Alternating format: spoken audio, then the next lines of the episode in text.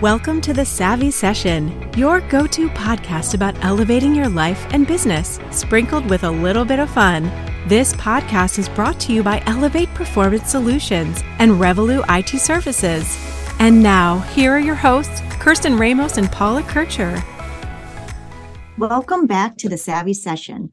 As we continue to share stories that elevate women, we are excited today to be talking with an entrepreneur who specializes in profit first cash flow management consultant. And for small business owners, cash flow management can be a moving target. Today, we're joined by Lori Mercaldi, owner of Financial Tally. And Lori is a profit strategist who specializes in implementing a cash flow management system for service based business owners and entrepreneurs who are looking to grow and maintain a profitable and financially healthy business that supports the lifestyle they deserve. Hello and welcome, Lori. Hello, and I'd like to thank you both for having me as a guest today and being part of your second season. Of course, it's our pleasure. Yep, we are excited to have you on today, Lori. And Lori, would you mind telling us a little bit more about your expertise and about Financial Tally? Well, I began in the accounting and tax field and later became a financial advisor so I could help my clients with not only their tax planning, but their overall business and retirement planning too. I like to say that my clients grew up with me because as their age and needs changed, my services for them changed and evolved along with them. And one of the biggest issues I would say I see with my self employed clients was the issue of cash flow. So that's something that I wanted to implement with them. And I started uh, my journey on the Profit First um, cash management system and learned how to implement that in their businesses. Excellent. And Lori, you are coming up on a big milestone for your company and as a business owner. Congratulations on 35 years in business. I, I, know as many of our listeners are entrepreneurs or are even just starting out their careers in house at a corporation. Um, I know I would love to, and I know they would love to hear more about your journey. What made you decide to go into business for yourself? And really, what have been the keys to your success? So I started out, um, I never thought I would be self employed. That wasn't the first thing I thought of doing. Um, but I had two small children at home, and I worked out of the house for about a week and a half and figured out after paying for daycare, I was taking home about $50 a week. Mm. And I thought to myself, there had to be a much better way to do this. Um, it was 1988. There was no internet that we have today. It was nothing like we have today. so I had no access to any information about running a home business, much less being self employed and being a, a mom with two small kids. So I started thinking about what kind of business could I start. And I had had some accounting and tax experience. And I thought that would be a good choice because I could set my own hours around the needs of my family and I could be there for them. Um, and I had that option. So I think some of the keys to my early success was the willingness to take a chance on myself. I was mm. 24 years old when I started, um, but I was willing to take a chance and see what I could grow. And the ability to shift direction of my business was another um, thing that was that helped me along. And uh, I had to move from taxes to financial advisory.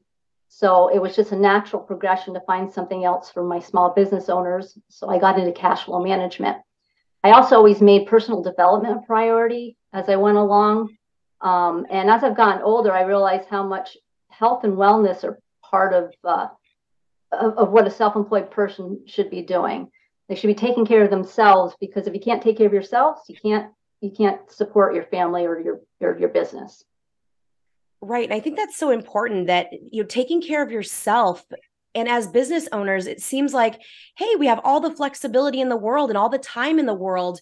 But a lot of times we're fitting in work where we can. And so having that focus of taking care of yourself from a health perspective is such a, a huge advantage uh, when you see the ability to have the energy and the time to do both the family life and the work life balance as well.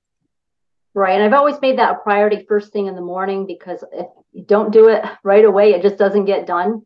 And that kind of set me up for success the rest of the day. I had the energy I needed to run the business and take care of the kids and, and the household.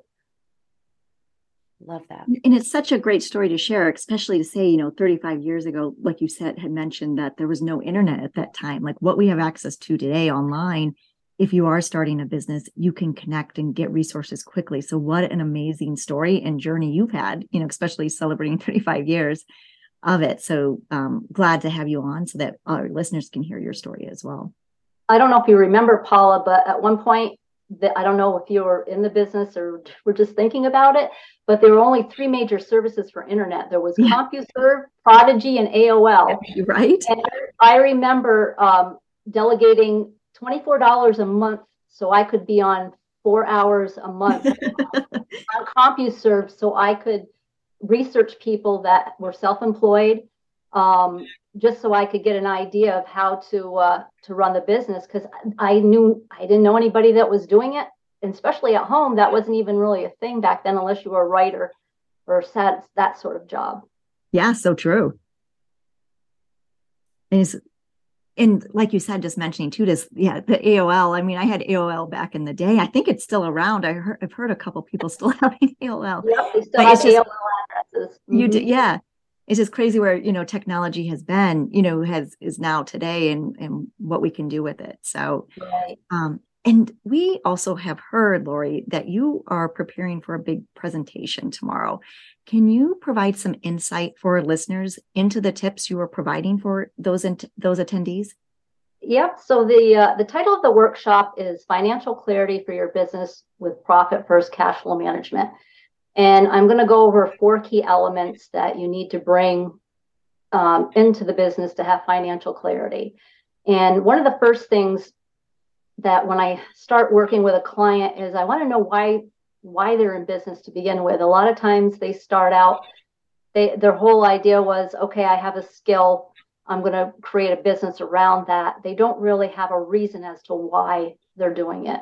Mine was real clear. I wanted to be with my kids. Um, that was that was my why. Today it's kind of shifted because now I'm I'm a grandmother, so now I'm starting to get grandchildren, and that's a that's a reason for flexibility. So things like that, you need to know why you want to be in business. The next thing is cash flow management itself.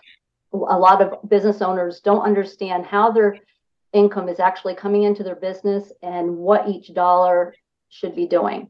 Um, I use what's called bank balance accounting. It's on top of your regular accounting. It's not a different accounting system. But what it basically is, is having five different bank accounts that each have a job. And that kind of helps the business owner look at their bank account and know how much money they have set aside for each item in the bank accounts. Uh, clean financials are important. Sometimes I see clients that did not um, keep up with their finances all year, and and they're bringing them to an accountant, and they're just they're just having them compile everything then, and that doesn't do you any good as far as looking forward. You can't really plan with that. You're always looking backwards, and um, it's compliance work, and it's important, but you need to have good figures going forward so you can make forecasts and and figure out where your cash should go um, and the other thing is a strong banking partner. Um, I recommend profit friendly, uh, profit first friendly banks that have low fees, no minimum balances, because you are setting up um, five different bank accounts uh, that each have a purpose. And normally, how they're set up, you have an account that's all, all the income comes into one account, and then you have a profit account, your owner's pay to pay yourself, tax, and then your operating expenses. This and that's is, basically what I'm going to be going over. This is so interesting because as a small business owner myself, I, am learning a ton because I'm thinking, oh, I have my business account, I have my personal account. So I'm like, oh, okay, great. Note to self: talk to Lori offline. Uh, Lori, you you may have mentioned a few of these these things, but if you could distill down, what would you say are the top two to three problems that a lot of small businesses especially you know but companies in general have related to cash flow management and and their financial management as a whole and how is it that you help them So I think one of the biggest issues is not knowing how much they have set aside for each thing. They, you know, they have one bank account, everything goes into that one bank account. Um, they see money in that account and they say, Oh, I have plenty of cash to spend on my business expenses. And th- they don't think about setting aside money for their tax or paying themselves regularly like they should. So by separating out the cash into different bank accounts, that allows them to see how much they can use for each item. Um, you're kind of forcing you're forcing profit and owners pay first, and then what's left is the operating expenses, and it helps you to use just what's left for your operating expenses and keep more for yourself. Well, and I love that because, you know, Paula and I's last episode was on around goal setting. And I think a lot of times we don't, as small business owners, we don't know what to set as our financial goals. We may just throw a number up there and, and hope we get to it. But really, from what you're saying, having that profit first strategy looks at if I'm paying myself first, which of course we should be doing, but sometimes we don't, right? Then I'm looking at, ooh, I'm not going to be able to handle those operating expenses if I don't generate more of that revenue. And so it helps to really influence those those goals that we set for ourselves. Yeah, that's exactly right. So either you have to increase your profit margins or you have to decrease your expenses to keep more to have more income for yourself. And that's yes. what that is what this is set up to do. I love that. And Lori, since one of our focal points is fun, what is something that brings you joy in your life? Probably the biggest thing is uh, my love of music. We have a very musical family. Um, in ni- 1999, my husband and I were in a band that wrote eight original songs. So music is really important. And um, I was fortunate enough to meet someone who had a, an interest in music the way I do. And my kids both are into music too. So I think that's that's something that I enjoy doing. And uh, sometimes people are surprised. I tell them I much rather get up and sing than uh, speak. So and I don't know why that doesn't make much sense, but I, I have t- spoke to other people who are singers and they say, "Oh yeah, I feel the same way because you're comfortable. You know yeah. what's coming and, and you know the words to the song and you just let it go." And, Lori, I love that because as someone who teaches others to become more comfortable public speaking, uh, I hear that a lot too, where it's more of, no, I'm singing a song. I've sung that song a million times, so I'm comfortable. And I like to impart that that's the same way with presentations. Work on it over and over till it becomes comfortable. So I, I love that. Yeah, d- definitely. That's I kind of I try to make it fluid when I'm doing presentations, particularly this one that I'm doing uh, tomorrow, um, we we haven't had the opportunity to speak in public in the last couple of years. So this yeah, is actually the first one I've done since, since 2018. So wow. it's, it's, but it feels so good to be out and, and see people live um, and answer questions. And uh, I think it, we're finally getting to the point now where people are starting to get out and get more comfortable being out and doing live presentations again. Yeah, I think so true. I mean, this past year, you know, been at more events, more conferences and things like that. And it's been so nice. I think, like you said, everybody is so, you know, excited to be back in person and receptive to it. So that kind of adds a little bonus too, as people are so excited to be at events in person. That kind of makes it a little easier when you're presenting because, you know, people are just like excited, you know, just to be listening live instead of, you know, through uh, virtual meetings. So and I, I agree, Paula, because I think there's there's a different energy yeah. Even though of course a lot of a lot of our businesses are online and we do a lot of meetings online there's a different energy and presence when you're in person. Mm-hmm. and so i'm i'm so excited for you lori to experience that tomorrow. And i i can't wait to to catch up afterward and find out how it all went. That's so exciting.